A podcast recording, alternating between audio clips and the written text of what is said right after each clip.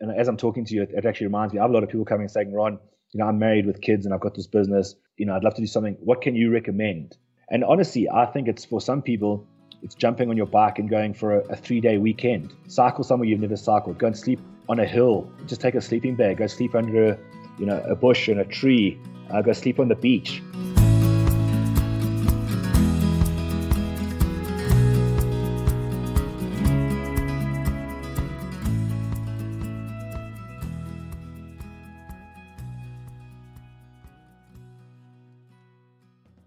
Hey, folks, welcome to the Adventure Sports Podcast. I'm your host, Mason Gravely.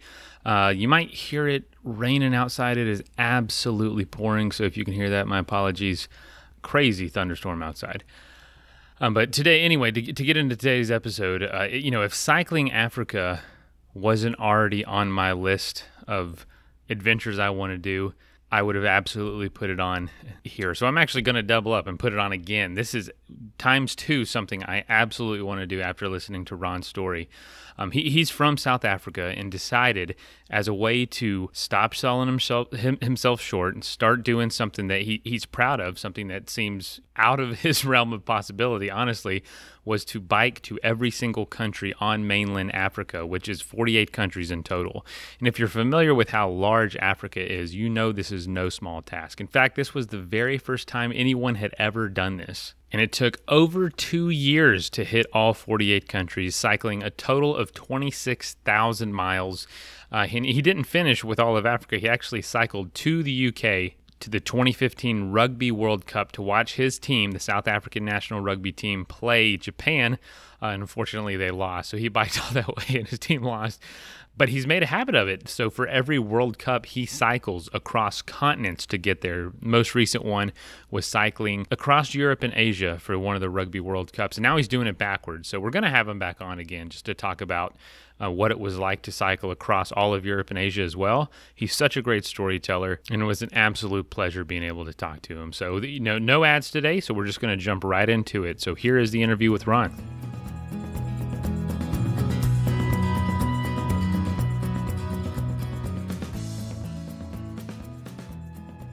Ron Rutland, welcome to the show. Oh, Mason, this is a great thrill for me. So thank you so much, and, and thanks for your patience. Yeah, as you say, um, uh, I love my country. I, I, live here in South Africa, uh, but we do have our challenges. So and, and, consistent power is one of them. So thank you for your patience. Oh, no problem at all. So you know, we want to talk about uh, one of your uh, adventures. You've done other adventures, but I'd love to talk to you about one of your adventures. Is when you left on what the 30th of June, 2013. Correct. So you're coming up on an Correct. anniversary of that. Um, a good point. yeah, yeah, coming up. I mean, what is that? Seven, eight years, eight years. Not quite a decade, but still, it's it's a it's getting it's getting there. You left Cape Town, South Africa, and is that where? By the way, is that where you live right now? Um, no, I actually live in KwaZulu Natal, which is another province. So I live about two thousand kilometers from Cape Town, but I was living there for a few years at okay. the time. Wow. Well, well, I tell you what. Before we get into going into that story, tell us about where you grew up. I usually always ask that first and I actually forgot. But where where did you grow up? Where were you born and and what kind of things did you do growing up? Yeah, so Mason, I'm, I'm a born and bred South African. Um, I was born just outside the, the city of Durban, which is the third biggest city on the east coast of the country, a beautiful tropical part of the part of the uh, part of the world. Um, and my parents are actually both born in the UK, so I'm, I'm a first generation South African, but uh, I do feel 100% South African. It really is in my blood, and uh, spent all my formative years in the country. Um, and growing up, you know, I was a very keen sports person. I was very keen. I played a lot of sports, um, and my my main uh, sort of yeah, the sport that I excelled at the most, I guess, was rugby. Um, you know, I was always a bit of a bigger bloke, and uh, it's sort of a it's a it's a it's a sport that uh, lends itself to. Uh, there's a place for everybody, from the small, skinny, fast people to the short, fat people to the tall, fat people. Um, it really is a sport for all. So, uh, and, and, as a South African, it's sort of if you're yeah, a, young South African male, you, it's kind of inevitable that you are going to play rugby. So I really enjoyed it. Um, and yeah, went to a government school, a state school just outside Durban, a school called Westville. I went to the same school my whole life. Um, and my parents never really had the desire or frankly the means to see the world. So despite them coming from the UK, uh, I'd never been overseas growing up. Uh, we didn't do much travel. Uh, we didn't we didn't live a very adventurous life growing up, um, and I guess you know not I didn't know much different though, you know. So it wasn't that I was unhappy or anything. It's just that uh, you know where my my inner desires to see the world came from. I don't know. I just think it's you know a lot of people are born with it, and I think if you ask a lot of kids, they sort of you know love the idea of travel and adventure and things like that. So I was just lucky enough to to have it somewhere deep in my DNA. Well, when did you start getting into these uh, these massive adventures that that you're that you're doing now? Oh, Mason, for me it was a bit of a, a midlife crisis, I guess. Um, I was 38 years of old when I when I went embarked on my trip from Cape Town. So um, once I finished university, I went overseas for the first time to go play a little bit of rugby in Australia, and I ended up working in Hong Kong and Thailand and the UK for many years. But I sort of I ended up working in, in finance and, and banking for my sins. Um, so really something that I wasn't suited to, and it's kind of just you know I found myself falling into this career, and it was it seemed like a comfortable path. Uh, a lot of my my friends were into it, so it sort of, seemed like the the well with a well trodden path. But deep inside me of me, I always had this desire to go and do a big adventure or big travels. Um, and it was actually moving back to Cape Town, moving back to South Africa in my early 30s that uh, that's when things started to slowly change. Um, I'd never lived in Cape Town before, but it is a it's a fantastically beautiful city. It's got Table Mountain, which is fantastically well known. Um, and the friends and the group of the circle of people that I, I came in, in, sort of contact with and hung out with, a lot of them were into their trail running and mountain biking. Um, so I guess for me, it was inevitable that I got sucked into that that world of endurance sport. Um, and I say sport, you know, for me, I love just taking part. I was never going to compete, but for me, it was, I, I, always think of myself as a tractor versus a Ferrari. So, you know, I'm a big guy, but I, I found that I had, I could tick over for a long time. So I'd go on these long, slow rides or these long, slow hikes. Um, it was a wonderful way to explore my new part of the world. And, and as the more I hung out in these kind of circles, I started meeting some people that had done some pretty big adventures in their own rights. I started meeting some adventure racers. I started meeting some people that had done some pretty big cycle trips around the country and, and uh, up the east coast of Africa. And I started looking at these people and I started realizing, you know what? The only difference between that person and that person and that person that's done all these great adventures and me is that those people have made the decision to do it. And for 38 mm-hmm. years of mm-hmm. my bloody life, I've looked at these people, I've I like these people. I've gone, you know, they must be stronger, they must be must be richer, they must be braver than me. Um, and yet it was so simple. The answer was sitting right in front of me. The only difference was these people had their dreams and bloody decided to do them, and I'd always find excuses. So once I sort of started getting into the mountain biking and I started meeting these people, it sort of start, I had this sort of slow realization that if I put my mind to it, I could actually do something myself. Um, yeah, so that was it. So I t- took out the map of Africa um, and uh, I looked at it and I thought, I'm going to cycle from Cape Town to Cairo, the east coast of Africa. Um, it's a relatively well documented route. Um, people do it, you know, I'd say relatively frequently, and you know, in four four by fours, Land Rovers, motorbikes, bicycles, even. Um, but for me, I'd never done anything like that in my life. I probably spent two nights of my life in a tent. Um, so for me, this was a big, bold, brave step, I guess. And um, yeah, and I sort of became obsessed with this idea. And uh, I, my initial plan was to sort of take a six month sabbatical from my job.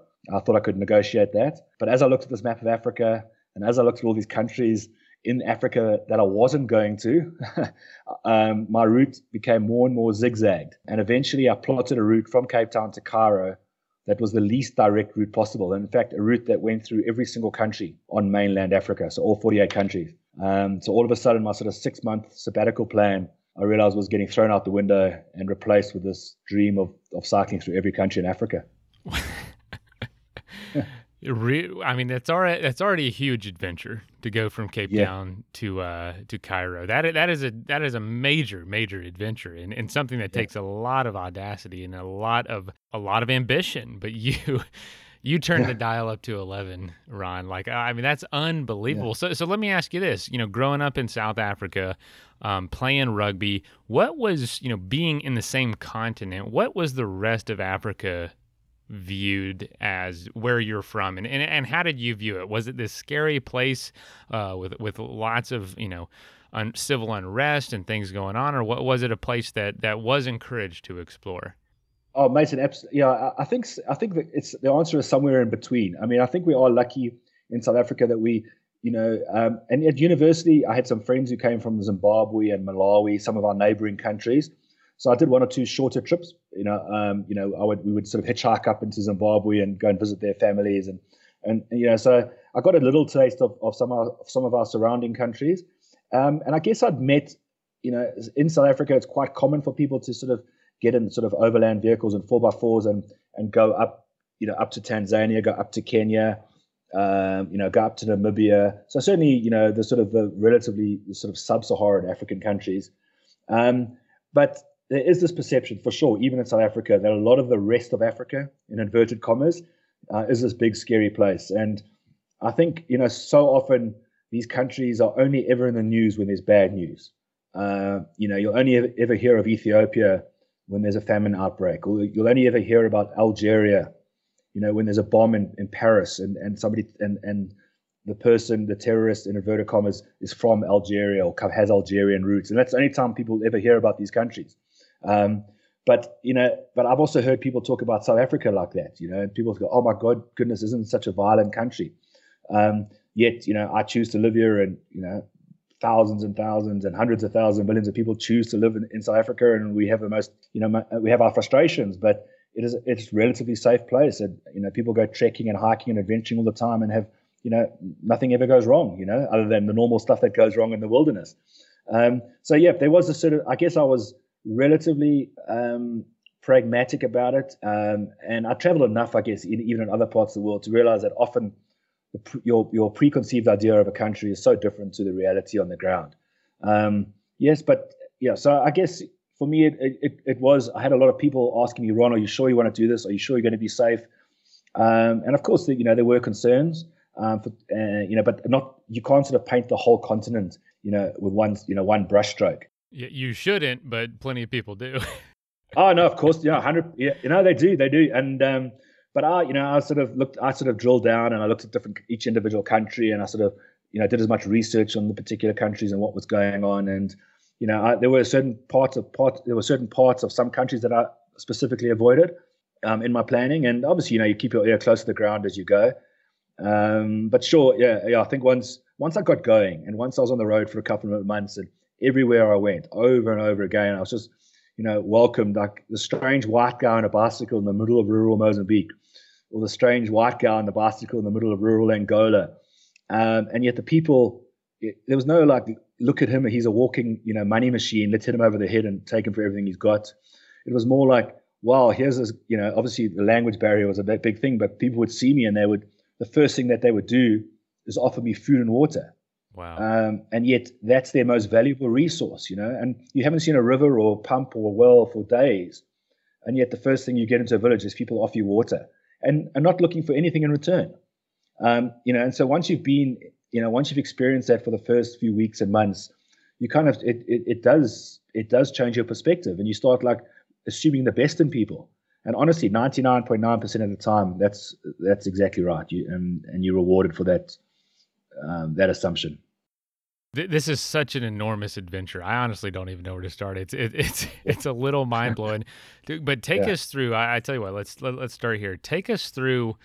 What did it feel like to? Because I'm looking at your map and the way you went, and, and you're going through South Africa. And once you start to get towards the border, what, what, what was going through your mind? What were you feeling? Did you feel comfortable in what you had set out to do, or was it still this thing that said, I, yeah. you know, I don't know what the road ahead is going to hold, and that and that terrifies me.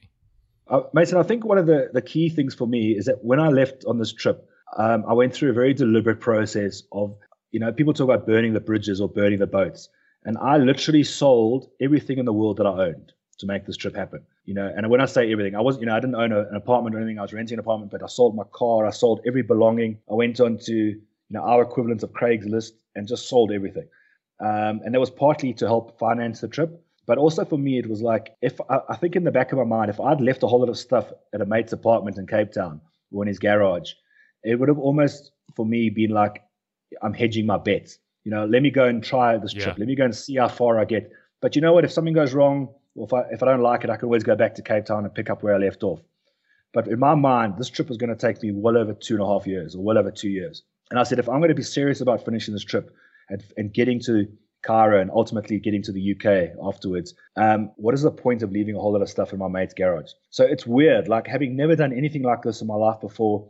I mean, the bicycle that I bought, I'd never ridden that bike until the day that I started this trip, um, and was fully loaded with all the panniers, you know, 35 kilograms of all my gear, and um, and I actually broke my wrist a few months before I left, so I had done no exercise, um, and I'm that sort of person that once, as soon as I stop exercising, I start getting fat. Um, and also, like, I was living on a mate's couch for the last, you know, in his, on his couch for the last few months before I left. So I was eating badly. So I really was like the fattest and unfittest of my life when I started the trip. But deep inside of me, I just, I, I, I was just, I was all in. Like I, I, I'd quit my job, I'd sold everything, and in my heart, like I committed everything to this journey. Like I said, you know, I've dreamt of doing something like this my whole life. And for the first 38 years of my life, I doubted myself. For the first 38 years of my life, I, under, I, I actually, you know, I realized like how I'd sold myself short in different areas of my life before. And I just said, Ron, this is the first time in your life you're doing something truly out of your comfort zone. It's the first time in your life you sort of, you, you know, you're really just living, I don't know, living true to yourself, like deep inside of my heart, like I, this is what I wanted to be doing. Um, and I and I said to my, like I said to myself, unless I literally get squashed by a truck in some, you know, some corner of Africa, I am going to find a way to finish this journey. So it's weird, like it's it's it's it's. I just had this quiet confidence that, you know, I, things would work out, um, and that just because I had this sort of single focus and single purpose, I would get there. Um, but it does come with a big but, you know. But day one, I was, as I say, I was in terrible shape and was the only day of the trip that I actually planned in terms of a start point and end point because I had some friends came to see me off. Um, and this is, you know, after six or seven months of planning, a lot of people telling me, you know, almost joking, some some joking, not some not joking, going, Ron, let's see how quickly it is before you, you know, you're back here. Let's see how quickly it is before your bike's stolen. You know, let's see, hopefully you survive malaria. So people sort of like saying, good luck, Ron, well done. Uh, you know, good luck, well done for taking the plunge, but almost like almost like betting how long it would, you know, you would actually last, you know. But eh, yeah, but at the same time, they all came out to support me to see me off. So I think they wanted me to succeed, but there was this sort of undercurrent of like, God, you know, I hope he's going to be all right kind of thing. But, and, you know, and as you say, like a little bit of like, oof, he doesn't look so prepared, you know, maybe this is not such a good idea. But, you know, eh, anyway, I, I got through that day one and it was a long, it was 80 kilometers, which, you know, now that I look at it, you know, should have been so easy, but fully loaded touring bike, totally unfit. I'd never ridden that bike, and it was a long, long day out. And I was even cramping towards the end. And you know, a lot of the wives and girlfriends and boyfriends of people that were riding, but you know, that went to you know they they went to the town that we were cycling to, and you know, we had arranged this big barbecue at lunchtime, and we arrived like three hours late because of me. Um, and uh, but you know what? It was, it was amazing. I, I, I finished day one, and then the next morning I woke up, everybody had left, and I stayed at my friend's house, and I got on my bike and I and I rode like 30 or 40 kilometers that second day. My legs were sore, my rear end was sore, um, but the adventure had started. And then day three, I rode, and I, you know I did a bit further. And day four, I went a bit further, and somebody would put me up. But you know, I went a farmer would put me up, you know, in, at his house, and then he would tell his friends 100 kilometers down the road, and they would put me up at their house the next night and give me a good meal. So you know, that first few weeks cycling in South Africa on my way to Lesotho, which was the first country outside of South Africa, you know, I, I think it was a little bit of a honeymoon period. You know, your telephone still works. You still understand the money. You know, you can always, you know, with your Google Maps, you can tell where the next town is. So there's a sort of comfort of, of still being in your home ground, home ground advantage, I guess. Um, and at that sort of, you know, over those first few weeks, you know, my legs started getting used to life. You know, getting used to riding five or six hours a day. So by the time I got to Lesotho, um, you know, it was three or four weeks into the trip. And it was exciting. The first time I ever crossed a border on a bicycle, you know, and I stamp and I remember the thrill of, you know, getting my stamp, you know, leaving South Africa, getting into Lesotho. Um, and I was only in Lesotho for a few days before I popped out the other end. It's landlocked by South Africa. So back into South Africa, then into Swaziland, then back into South Africa, and then going into Mozambique. I, I must admit, that's when, you know, I was probably six weeks into the journey. Uh, I'd crossed South Africa, I'd crossed these other two small countries. Now I was leaving South Africa for the third and final time. And it was a sense of like, wow, I'm now going into the rest of Africa. Um, and I wonder what lies ahead. Um, so there was a little bit of like, you know, butterflies, but also, to be honest, a bit of excitement at the same time. I just can't even imagine, if, if you want me to be honest, just how how much it, it, it, how how big this felt. It's amazing to me. An entire people don't realize just how large Africa is, and I know I don't understand just how big it is and how diverse it is and varied it is. What what was the biggest transition for you in the sense of maybe maybe the land or the terrain or the climate or or the culture? What was the biggest I am not in at home anymore situation? Wow. So I think for me, um, there's there's two. I'm going to give you two examples. The first was relatively closer to home. So uh, the fifth or sixth country I went into was Angola. Um, so Angola is the first country on this journey that I hadn't been to before. Uh, it's also the first country as a South African that we actually need a visa for. So we have a visa-free arrangement for our neighboring countries. Um, and, and it's also the first country on the trip where people that had been there had told me how rubbish it was. You know, um, I know your previous president had a had a quite a, a description of the countries in Africa. like, you know, but one of my, you know, mates of mine would say the same thing. They go, Ron, Angola is a S-hole country, uh, you know, and they've done business there and they've traveled there. And I think there's something about a bicycle, and this is what I did learn. There's something about a bicycle that makes you relatable. There's something about a bicycle that makes you, you're making yourself completely vulnerable and it, it, just creates this connection with people. So, you know, I was on the border with Angola. I've been on the road now probably three months, four months, and I'd you know I had some crazy wild experiences in this, you know, in Zimbabwe, in Angola, uh, sorry, in Mozambique, in Zambia, in Namibia. I had some wild, crazy experiences. But as I said to you before, like the same, I had this, but everywhere I'd gone, people had been, you know, been wonderful to me and, and welcoming. But there was still the sense of trepidation when I crossed into Angola um, and you know, I, I, managed to get the visa. People told me it would be very difficult, and it, it wasn't easy, but I, I, got it, you know, in the end, relatively easily. Um, people told me it was corrupt. Um, the, I crossed the border, not in any issue at all. But it was a very remote and wild part of Angola. There's absolutely no English whatsoever, um, and it was the first time on the trip where I realized that, you know, to to some people on this, you know, I was going to explore Africa. I was going to go and look at the different cultures. I was going to go and you know, experience this, as you as you said, the diversity of the continent. But it was the first time that I I actually felt like I was giving people the, an, an experience of that as well. Like it is such a remote part of Angola that I can imagine they've seen very few white people, and they've definitely very, seen very few white people on a bicycle.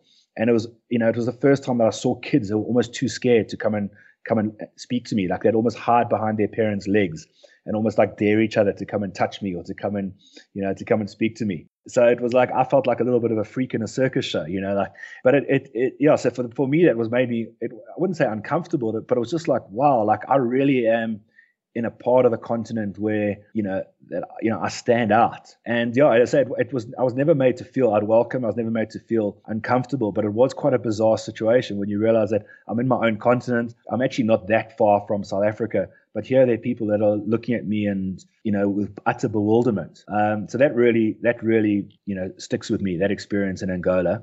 And I'm actually going to come back to Angola now. I'm going to talk about one of my favorite stories of the trip, if you don't mind. Please, please do. Yeah, no, but I'm going to jump ahead to Ethiopia. So Ethiopia was, you know, up northeast of Africa, and that was for me was such a dramatic change. So I was in northern Kenya, which is in itself wild and remote, um, but I crossed into into Ethiopia on on what happened to be the 31st of December, 2013, and obviously, you know, coming from where most of the world, that's a significant date. Um, and I crossed the border, and I got to this border town, which was about 16 kilometers inside of Ethiopia.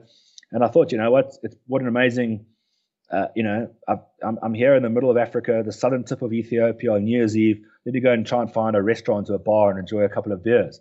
Um, you know, it wasn't exactly a heaving town, but you know, I found this restaurant. Uh, you know, straw on the floor, you know, no walls, you know, very, very basic. And I thought there would be some people out and about, and I, you know, I had one or two beers, but no one was like out celebrating. There's nothing really going on, and I thought, you know, I was thought this was a little bit strange. And the and the restaurant owner let me sleep on the floor of his of his restaurant. And um, I woke up the next morning and I carried on.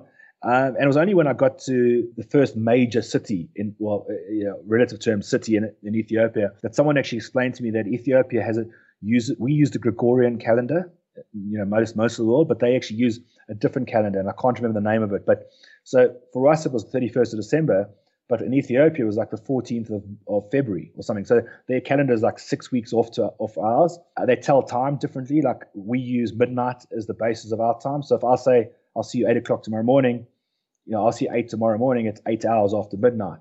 There, if they say I'll see you at eight tomorrow, it's actually two in the afternoon because they they for them 6 a.m. Their equivalent of 6 a.m. or our equivalent of 6 a.m. is effectively their hour naught. And the people look different. The food is fantastic so it really was a very, very distinct difference between the sub-Saharan Africa that I was brought and brought up in, and you know our neighboring countries, um, and, and Ethiopia, which was and it's and it's the only country in Africa never to be colonized. So it's a very unique part of the world. Let's take a quick message break and hear from the folks that help make this show possible. That is plenty of that for now. Let's get back into the episode. Wow. Yeah, I can't imagine yeah. the differences and just how, the, the, the the level of stories that you have. Is there something on the trip that sticks out to you as very something unexpected that happened, whether that be with the weather or with the terrain, like I said, or uh, culture or people? Like, was was anything that just just caught you off guard? Yeah, so I think I'm going to refer to Ethiopia again, um, and and specifically, as I say, that initial culture shock, which really was, you know, other countries there were there were nuances and slightly different food and different languages, but uh, you know, this really, uh, you know, Ethiopia really was this distinctive different difference.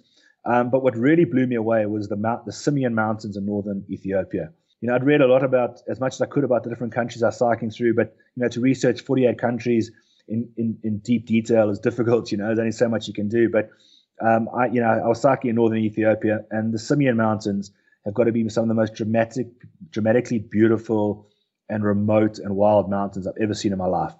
Um, and you know, I was I grew up in South Africa, always thinking of Ethiopia as, as a country, just a, a, desert, basically. And you know, I don't know how old you are, Mason, but uh, you know, you know, in the early '80s, you know, in the mid '80s, there was Live Aid, and there was all these, you know, there was this big famine in East Africa, and you know, any time that part of the world was ever in the news was, you know, these kids with big tummies and flies around, and yeah. so that's the sort of, I guess, in the back of my mind, some of the what I kind of not really expected, but sort of what was burnt in my memory. And yet here I was in these in these mountains in northern Ethiopia that wouldn't have looked out of place, you know, and maybe not the Himalayas, but certainly in the Alps or maybe even the Rocky Mountains or something. But it was just dramatically, dramatically beautiful. Yeah, wild, wild, wild. That is. I'm um, looking at pictures right now, and that is. I, have never, never seen those yeah. before.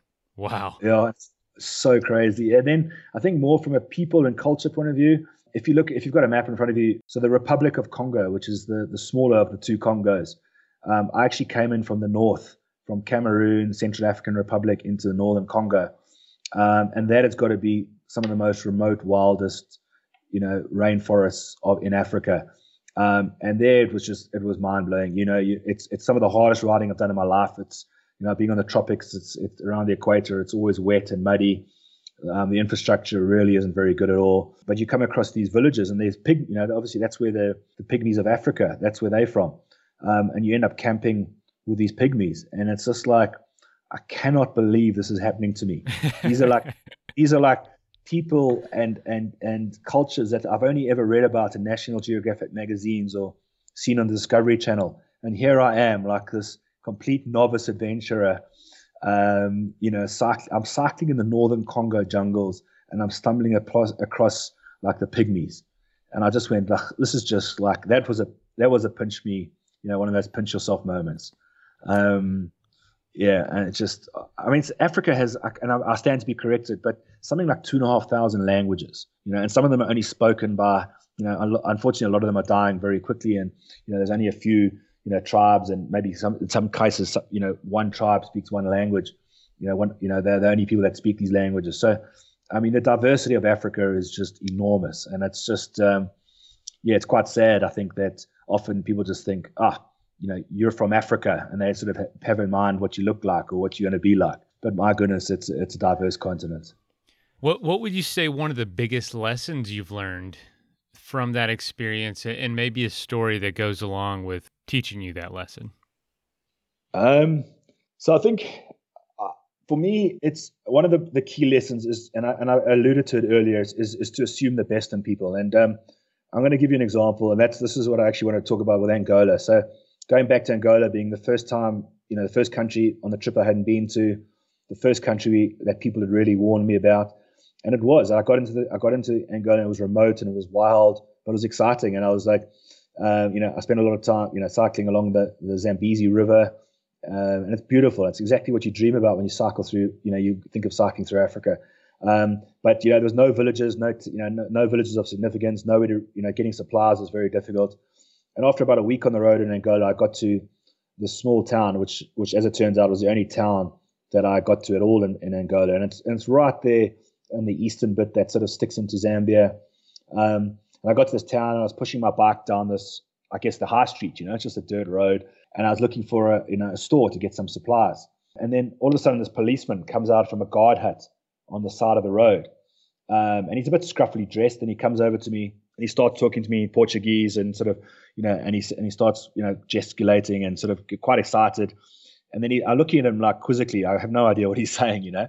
And then he then he sort of rubs his thumb and forefinger together. And I thought, ah, I know what that means. That's the international sign language that he's looking for a little bit of a toll fee to let me pass. You know, and people warned me about, you know, sort of this kind of low level corruption, if you want, in Africa. And I'd made up my mind that if I ever encountered anything like this, I was not going to even enter negotiations. You know, I think often they people will prey on your impatience. So I went through my routine of like patting my pockets and going, "Oh, no money, sorry, no money." You know, and he looks at me again, and he and he's like, and you can see he's not quite compute, you know, computing. So we go, he goes through the process again, and he rubs his thumb and forefinger together, and I go, "This cheeky guy." So I went, "No, no money." And then he, we go through the third time, but the third time he does it, he actually puts his hand into his pocket and he pulls out a few crumpled notes and he actually pushes them towards me. And I thought, cheeky bugger, he's now like, you know, showing me exactly what he wants. So I actually like, yeah. So I actually like, I, I, mean, I wasn't aggressive, but I like, I sort of, you know, pushed his hand gently. And I said, no, no money. And then he, he looks, and again, he like looks at me and, and he sort of shakes his head and he, and he, he then sort of um, simulates the, you know, drinking, like drinking out of a bottle. And he goes, no, no, coca, coca. And I suddenly realized that this policeman, who probably earns $30 a month, $40 a month, I have no idea, but it won't be much more than that. But he was actually offering me money to buy a Coke. So he was going, Coca, Coca. You want, you want money? You want Coca? And I promise you, Mason, I have never been more mortified in my life. You know, that I, I'd allowed my preconceived ideas of what a policeman in Angola would be wanting from me. And it, all he was doing was actually saying, Oh, you want money? You need money. So I could go and buy a Coke. Um, and I honestly like, and all of a sudden, I, you know, I said, "Oh no, don't worry." You know, after pleading poverty, all of a sudden, no, no worries, I've got money, I've got money. And he wouldn't accept. He would not. He insisted on buying me a Coke. And I've never in my life been more. I was uh, like embarrassed. Doesn't even begin to sum it up. Like I had been on the road for three months. I'd experienced so much of the goodness of people over and over and over again. I mean, sub-Saharan Africa is the poorest, depending how you you judge wealth wealth anyway. But if you look at the IMF or these these fancy economic economists, you know, sub-Saharan Africa is technically the poorest place in the world. And over and over again, I'd come to villages in the middle of nowhere, people that don't have running water, there's no stores to buy food. Yet the first thing people would do would be offer you food and water, their most valuable resource. You know, and I had I'd been on the receiving end of all this goodness mm-hmm. and all this positivity for three months, and yet deep in my mind, like I allowed the sort of the, the, warnings that I had before this trip, like people are corrupt, people are going to want money from you in Angola. And, and it was directly the opposite. And I actually made a point. I said to myself, Ron, from the, this moment on, you are going to assume the best in people for the rest of this trip. And honestly, Mason, I, I can count on one hand, you know, in 800 and something days in the road, you know, the number of times that I had issues with people. And I, I was never robbed. Nobody ever hit me over the head. So it was nothing major. But you know, from that that for me is a is a is a moment, and wasn't didn't just change my attitude for the rest of that trip, but I do try and remind myself now. You know, these I've done obviously done other trips subsequently, and back in my normal life here in South Africa, um, I do try and remind myself when I find myself slipping into, you know, allowing myself to sort of get a bit negative about things. Um, you know, that lesson for me of assuming the best in people is just it pays dividends over and over and over again.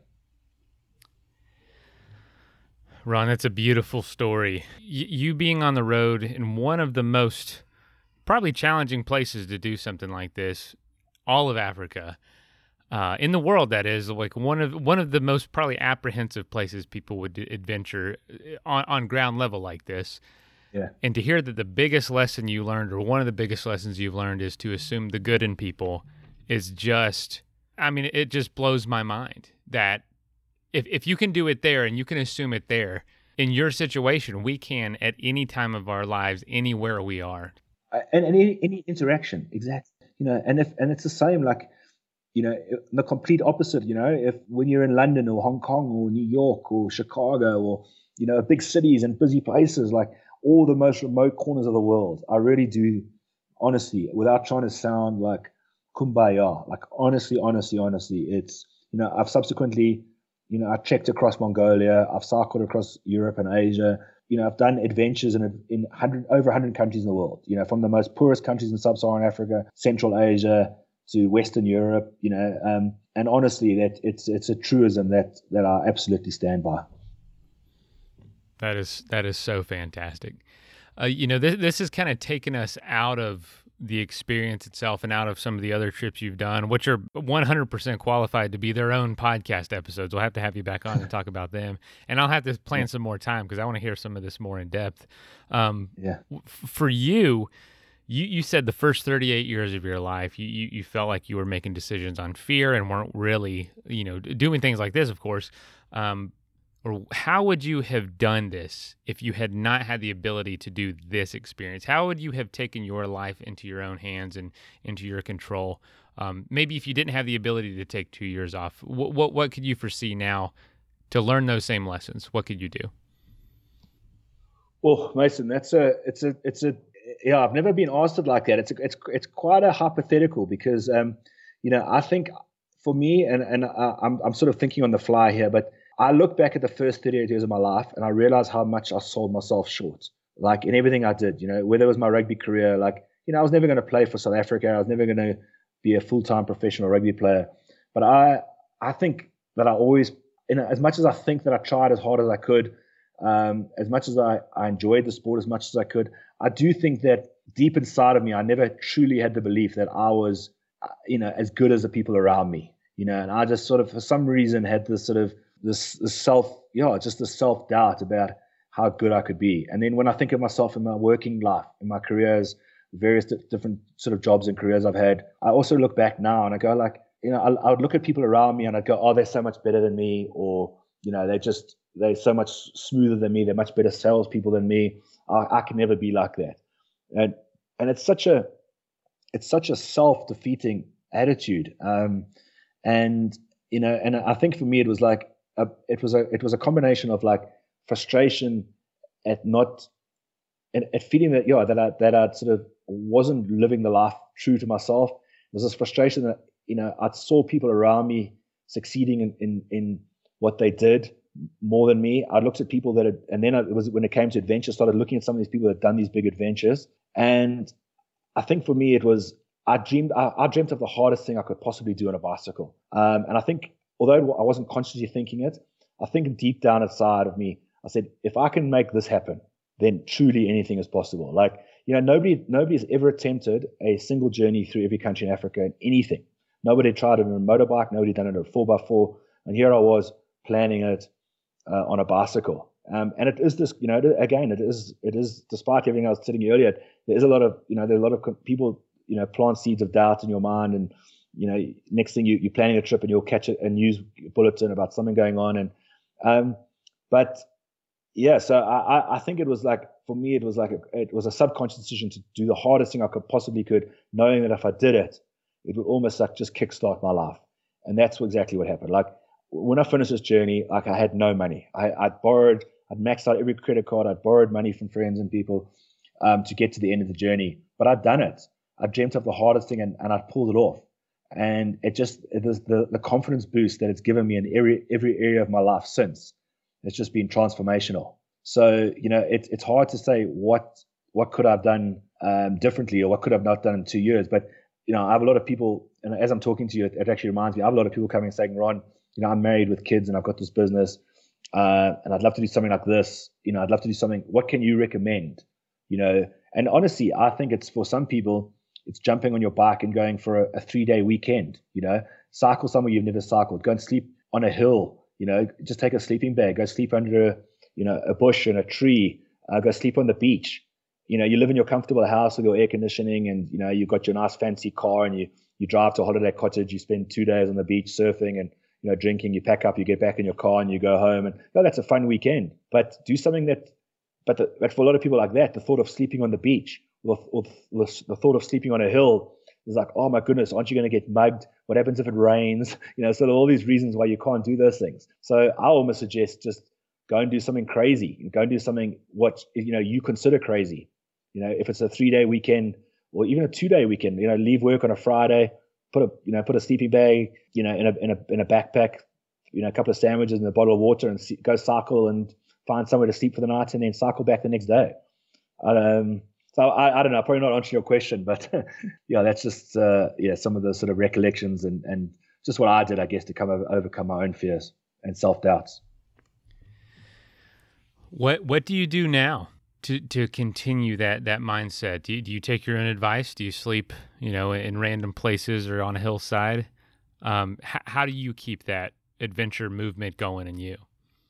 Yeah, so I mean, for sure, like I I, I don't, you know, I, I did that African trip and I was on the road for 27 months, and you know, and it it, it was now that I, you know, it, it all it did was it was it put fuel into the fire for me. So you know, I, I you know, I'm, I'm not someone who's going to go and spend ten years on the road, and and you know, I do like coming home. I do like seeing my friends and family. I do like the comforts of you know a normal life in inverted commas for a bit. But you know, I, I, I came back after that trip having you know, as I said to you, no money, nothing. But it it it was all of a sudden like, well, I'll you know, if I can if I can find a way of getting through Africa, if I can find get over all these challenges that I've that I've got through on this journey of cycling through Africa, you know, to find it, you know, to find a job or to find, you know, some way to put food on the table, surely I can do that. Um, and and as it turns out, you know, um, what every when I got back from my trip, everybody wanted to hear about my story. So you know, I'd, so I'd find myself at friends' houses or at barbecues or uh, in, a, in a in a bar, and people would I'd be spending hours and hours telling stories about my trip. And then someone said to me, imagine, "Oh, man, I can't even imagine yeah. just trying to, uh, you know, get home and tell people how, you know, because they'd probably say, "Hey, how was your trip?" And leave it at that. Yeah, yeah. But then, but then some people said, "Oh, Ron." Actually, I'll tell you, one of my friends, his company were having a golf day for some of their clients, and they and they had, a, I think they had a comedian booked to come in. So they're playing golf, and they were going to, you know, have a big fancy dinner, and I think they brought in a, they were going to have a comedian, and the comedian, you know, cancelled on like sort of two days before. So this guy phones me in a panic, and he says, "Ron." basically, do you want to replace the comedian and just come and stand on stage and tell some stories about your bicycle trip? So I just did it as a favor, you know. I stood on, and I had some of my photographs and a projector and I, and I just told some stories about my trip and people were fascinated. Um, and then somebody in the audience said, "Oh, Ron, we've got a sales conference next month. Don't you want to come in, into a motivational talk?" And you know, at this stage, I didn't even realize there was an option. Uh, and I guess that's that was so that led me, you know. But you know, like for a lot of people, when you go and stand on stage for the first time, um, you know, to do a speech or a talk, some people freeze up, and it's you know, people find it very, very difficult. And that for me was, I was, I still remember like that. This like real sick feeling. With, you know, I was going to be on the stage. I was going to be the center of attention, despite you know, you know, and I almost felt self conscious. I was talking about my trip. Yeah, but now, you know, now, so that was sort of you know a bit of you know that sort of overcoming the sort of public speaking thing. But then you do it a couple of times, you become comfortable, and you realize people enjoy it. Um, so I really enjoy it. I've, I've told my story to you know to probably I don't exaggerate, but I'd say 100 schools in South Africa and companies, and so that kind of sort of helped get me back on my feet yeah, I, I, reconnected with another friend, you know, and after a year or, or, so of doing that, I started thinking about what next. It was time for another adventure, and I, and it's amazing how life works. But I know we're running out of time. But I reconnected with an old friend of mine from Hong Kong, and he was a keen golfer. And he, I, did a talk to him and his rugby team, and he said, "Ron, I, have got no interest in cycling through Africa, but I'd love to do something with golf." The next thing, you know, over two hours of, of drinking coffee together, we came up with an idea of him and I playing golf across Mongolia. So that confidence that I'd had to look at a map go, well, you know, this is what you need to, you know, if you can plan a trip for cycling through Africa, you can plan anything. So you go, okay, well, perfect. We'll, we'll get a set of golf clubs. I'll have a cart. I'll pull our stuff. You can walk and hit this thing. We'll, you know, and you just realize that you can just draw a black line on a map and make anything happen. And that's for me has been the most liberating thing. So I just basically live from pulling out a map, drawing a line of something that I'd love to do, and then just putting everything in place to make that happen. And it's, uh, yeah, it's a pretty cool way to be living my life. Eh? I'd say what an incredible experience! I definitely want to have you back on, but I, but I think we have time for a, a few more questions about this trip oh, specifically. yeah, I hate to jump all the way back, but man, tell tell me about was there a moment or an experience where you maybe had a you know self reflection and thought, how did I end up in this situation? Like a very random situation or something where you thought, you know, plan this trip, do this thing. I never thought in a million years I would be right here. Yeah, I'll tell you straight away. Lake Assal. So A double S A L. All right, I'm, I'm looking it up right now. A double S A L. Uh, it's in Djibouti, which is a tiny little country on the Horn of Africa. Um, most people have no have, would go Djibouti. Is that a country? And go, yep. Um, so it's very, yeah, so it's between um, Somalia, uh, Ethiopia, Eritrea. So it's right on the Horn of Africa, the entrance to the Red Sea. Anyway, Lake Assal is the third lowest place on the planet and the lowest point in Africa. So it's 150 meters below sea level. Um, so uh, you're cycling in the middle of the desert, and they're in the middle of, well, not the middle of the Horn of Africa, and you come across these series of lakes which are below sea level, and they're completely saline. So it's like I think it's the, the Red, uh, sorry, the Dead Sea and the Sea of Galilee.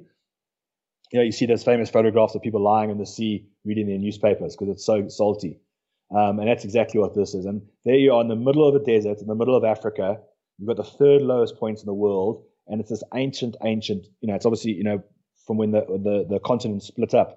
It's actually a part of what would have been the ocean, the original ocean. And here it is in the middle of the desert. It's this you have like this white crust that you know of the shore basically, which runs for like hundred yards from the sand to the actual where the water starts, and you sort of you walk through and it crunches, and it says, yeah, you pick it up and you taste it, and it's just you know it's obviously salty, and you get to this water and it's almost it's so salty it's almost itchy, and there you are, you can lie on this lake uh, in the middle of the African desert, and I just I just say I just went like this is just ridiculous. Like I had no idea this place even existed. It was only in my research like planning this trip that I really identified Djibouti and where it was and have any idea. And here I am. So for me, that was one of those moments. Was just like this is ridiculous. I mean, I've never even seen this on National Geographic, and here I am experiencing it um, for myself. I'm sure there were thousands of places like that where where they were off. They weren't on the they weren't on the list of top destinations, but yeah. you discover them by accident, maybe, and and it and it became probably some of your favorite experiences of the whole thing. Yeah. Oh, one hundred percent. And there's another one jumps to mind, and you, you look at you know I always you know so the one of the biggest challenges on a trip like this is your visas. You know how do you organize visas while you're on the road? Um, and, and, you know there's, there's very few disadvantages on a bicycle, but one of them is that it's very you know if the nearest city um, you know is 400 kilometers off route where you can go to you know you go, you want to go and get a visa application for the next country that's an 800k detour, which is like a 10 day detour right, at, right. At, minimum, you know. Um, so I had this, I was doing this, uh, it's a long, I mean, I, again, I could spend for hours just explaining how I organize visas, but I, I got to, and it was all going quite smoothly actually, until I got to Gabon, which is on the west coast of Africa, um, just near the Congo there, um, pretty much on the equator. And I was, I was in Libreville, which is the capital, um, waiting for my visa for Equatorial Guinea, which is one of these very tiny postage stamp countries that is, you know, as a result of you know history basically. Um, a very little bizarre little country, but it's a notoriously difficult and bureaucratic process to get your visa for. So I actually ended up being stuck in Libreville for almost a month. So it was the biggest delay in my trip, or the big yeah, the biggest the, the biggest holdup of the trip of, of the whole thing. Um, but while I was there, you might notice if you look at a map, just off the coast to the west, there's a, there's a little there's two little islands called. It's actually the country of Sao Tome and Principe. Yeah, I'm looking at and, it. Yeah, and and it's the most. It's it's. I mean, again, I, will be completely honest. I had no idea this country existed before I did this trip. And um, you know, in my research, so Africa has 54 countries, 48 on mainland, and there's six island nations. So there's four in the Indian Ocean on the east, and there's two on the west, which is the Cape Verde Islands, and then there's this little country of Sao Tome and Principe. So when I was in Libreville, I was, I was updating my blog, um, and I was stuck there. And my one friend replied and said, "Ron, if you're in Libreville, you should go to Sao Tome because, and it's a long story, but he had a friend who actually invested in some in a in a, in a conservation project there. Um, so they very generously uh, sponsored me a flight from Libreville to Sao Tome. It's only a little you know hour flight, um, but it, you have the and the and the country is made up of two islands which straddle the, the equator, and I promise you, when you fly into it, it looks like Jurassic Park. So it's this completely rainforest covered little island um, slash country all the mist, you know, kind of in the in the in the valleys, um, and it's just like Jurassic Park without the fences. That's that's the first impression that I had. Wow. And it's just yeah. So I ended up spending like ten days in Sao Tome and Principe, sort of just kicking back. Um, I obviously left my bicycle in Libreville. Uh, I actually rented a motorbike for a couple of days to go and explore the bigger of the two islands. Um, but it was just the most you know magical place. And and the smaller island of the two, I actually hiked the whole island over a day with a with a local guide you, you come across these old plantation homes um, that have been completely overgrown. So it used to be a Portuguese colony, um, and they used to grow, I want to say coffee, coffee. I think it was coffee. The, the, the, Portuguese handed the country back, you know, at the end of the colonial in the 1970s, the Portuguese basically fled and left the country to, you know, left the, the new government or, you know, the people to look after themselves. So all these sort of big fancy plantations became overgrown because there was no expertise knew how to run them. So the whole island, it's amazing when what nature does when it recovers. So all, you know, so they basically have these big homes, and these, and obviously they've all collapsed and, and ruined, but in the middle of the jungle, and there's there's the old railway line which is completely covered in jungle. Yeah, just this bizarre little place, but just a fantastic, bewildering, crazy, yeah, just magical little spots in the middle of the the Atlantic. Wow. I, have never even, I mean, I've seen it on a map. I don't know anything about it, don't hear anything about it. So it's just amazing what's out there that isn't talked about that much that you're able to discover when you get out there and see it that you'll never know otherwise. 100%. Wh- wh- where can people find you? Where can people see what you're doing next? And do you have any plans for something coming up? Well, the answer is yes, yes, and yes. So, um, all right. So, uh, so this trip took me from Cape Town, and although it was it was primarily about Africa, I actually pushed on through and I cycled through Europe and got to the UK. Um, I'm a big rugby fan, and, and the, and, the, Rugby World Cup was taking place in the UK in 2015. So, fast forward four years later, I actually cycled with a, a friend of mine with a, a, very different type of journey. Uh, we, we actually had a sponsor this time, and we were doing some proper fundraising. So, in 2019, my mate James and I cycled from London to Tokyo um, because in the, the Rugby World Cup in 2019 was taking place in, in Japan. So, I kind of had this theme of cycling to World Cups. So, I'm now planning the next one uh, which will be cycling from Tokyo to Paris, um, starting in January is the to- is the goal, and it's actually going to be 20 months. And cycling, uh, basically, it's a bit of a convoluted route, but I'm basically going to cycle from Japan back through China, Vietnam, south through Thailand, Malaysia, Indonesia, across Australia, up New Zealand. Then I'm going to catch a flight to the Ushuaia in the bottom of Argentina, and cycle up the whole of South America, the whole of Central America. And then I'm going to come and visit you, Mason, because from Mexico, I'm going to enter Texas and then head all the way up, uh, I guess, the south and then the east up to New York, Boston, into southeast Canada, and then fly across to Iceland and then onto the UK and onto Paris. Um, so that's going to be a 40,000 kilometer journey through 41 countries starting in January. Uh, so that's my next big adventure. And if you go to ronrutland.com, I'm actually just in the process of, of redoing the site. So ronrutland.com, my name, There'll be links to uh, history, the stories of all my journeys. We've actually done a documentary on our cycle trip from Tokyo, to, from London to Tokyo. There's a documentary there on my Mongolian uh, golfing adventure, um, and, a, and, a, gallery with hundreds of photographs from my African trip. So, but it's you know it, it, it's it's work in progress. But the next week or so, it'll be up and running properly. Um, and if you look for, just search for Ron Rutland on Twitter and Instagram, and you'll see all the links there. How exciting, Ron! That is that is a heck yeah. of an adventure. Uh, yeah, please. I know it's going to be a while, but please stay in touch. I'd love to host you. I'd love to. I'd love to interview you and you in person too. And and before uh, before you leave, we got to get an interview to hear about that uh, Tokyo to what? Where was it? Tokyo to. Oh, London to Tokyo. London to Tokyo. Holy cow! Yeah, we, yeah. we got, I want to hear about that because that seems even you know m- more distinct changes uh, culturally and, and, environmentally. That that is wild. All right, Ron. I'll talk to you soon, man. All right, man. Thank you so much. Right, Cheers, Mason. Great chatting. Yep. First of all, thank you so much for listening. It means the world to us that you choose to listen to this show. If you'd like to help us further, you can leave a review on iTunes, share us with your friends, your family. It goes a long way to grow in the show. You can also support us financially through patreon.com slash adventure sports podcast. Link is in the show notes. And also, if you have an idea of who could be a good guest for the show, we're always looking for people to tell their story uh, about the outdoors or adventure. So if you know someone, please reach out. Email us at info at adventuresportspodcast.com. And until then, get out there and have some fun.